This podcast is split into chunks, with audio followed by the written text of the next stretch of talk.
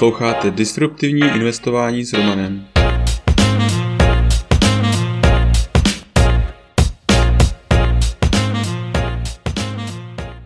Ahoj, vítám tě v mém podcastu o disruptivním investování. Jmenuji se Roman a jsem softwarový inženýr, investor do disruptivních inovací, bitcoinový nadšenec. Teď už nebudu zdržovat, pojďme na to.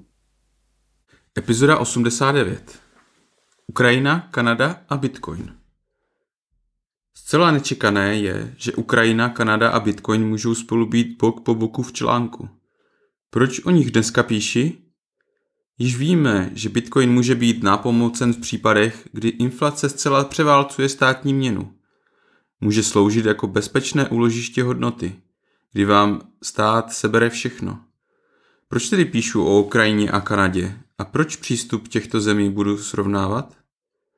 Ukrajina legalizuje Bitcoin. Na Ukrajině prošel zákon o zlegalizování Bitcoinu. Stále se čeká na podpis prezidenta, ale protože jeho připomínky už jednou byly zapracovány, neočekává se, že by zákon tentokrát vetoval. Nejedná se o podobný zákon jako v El Salvadoru, kde byl Bitcoin postaven na úroveň zákonného platidla. Proto v El Salvadoru musí všechny podniky a služby přijímat platby v Bitcoinu. V Ukrajině se jedná pouze o legalizaci, díky které bude jasnější postoj vlády vůči kryptoměnám. Co to znamená pro Bitcoin? Dá se říci, že nic. Zatím stejně budou Ukrajinci danit příjmy z Bitcoinu, i když pouze 5% u soukromých osob. Ale jde vidět, že i když se občas objeví jeden stát, který zakáže Bitcoin, objeví se snad několik, které ho zlegalizují. Proto je tento počin dalším malým krok na globální uznání Bitcoinu. Oproti předpokladům, že by Bitcoin byl zakázán vládami, stále častěji se ukazuje spíše podpora a přijetí Bitcoinu. Co to znamená pro Ukrajinu? Pro běžné Ukrajince tento zákon nic nemění. Pouze zákon dává jasné nároky na vlastnictví a transakce s kryptoměnami. Zákon především legalizuje podnikání v kryptobiznisu na Ukrajině.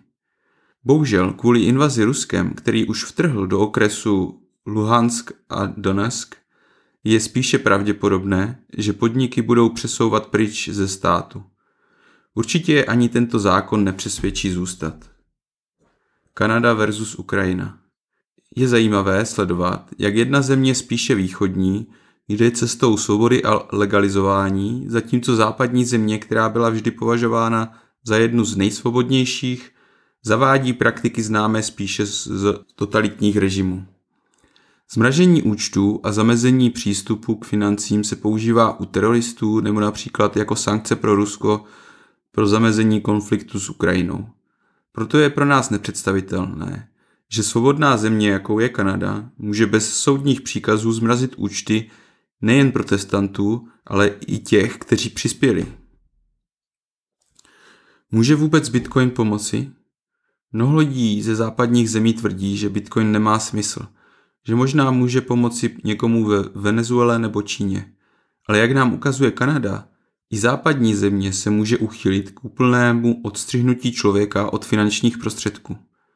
Už teď někteří, kteří tvrdili, že Bitcoin je zbytečný, začínají měnit své názory. Bitcoin zatím může pomoct pouze pár lidem, kteří jsou ochotní vymyslet způsob, jak jej využívat jako svou obranu. Ale už jenom to, že existuje alternativa, sam o sobě má obrovský přínos pro všechny. Ale to už je pro dnešek vše. Tento podcast je součástí newsletteru pro investory, ke kterému se můžete přihlásit na romaninvestor.cz. Služby, které mám rád a používám. BlockFi až 6% spoření s Bitcoinem nebo 9% dolaru. Při registraci přes můj odkaz romaninvestor.cz lomeno BF získáte podle vkladu až 250 dolarů. First Trade Broker, který umožňuje nakupovat a prodávat americké ETF, akcie, opce a další. A to úplně bez poplatků. Registrovat se můžete přes můj odkaz romaninvestor.cz lomeno FT. Blinkist. Díky této službě máte tisíce naučných knih na dosah ruky. Registrovat se můžete přes romaninvestor.cz lomeno Blinkist. Crypto.com S Crypto.com můžete nakupovat, spořit, půjčovat a utrácet krypto s kartou, která nabízí až 8% cashback. Při registraci přes můj odkaz romaninvestor.cz lomeno krypto získáme oba 25 dolarů. Kraken. Směnárna, která je dlouhodobě považována za jednu z nejbezpečnějších a s nejnižšími kurzy a poplatky. Zaregistrovat se můžete přes odkaz romaninvestor.cz lomeno kraken.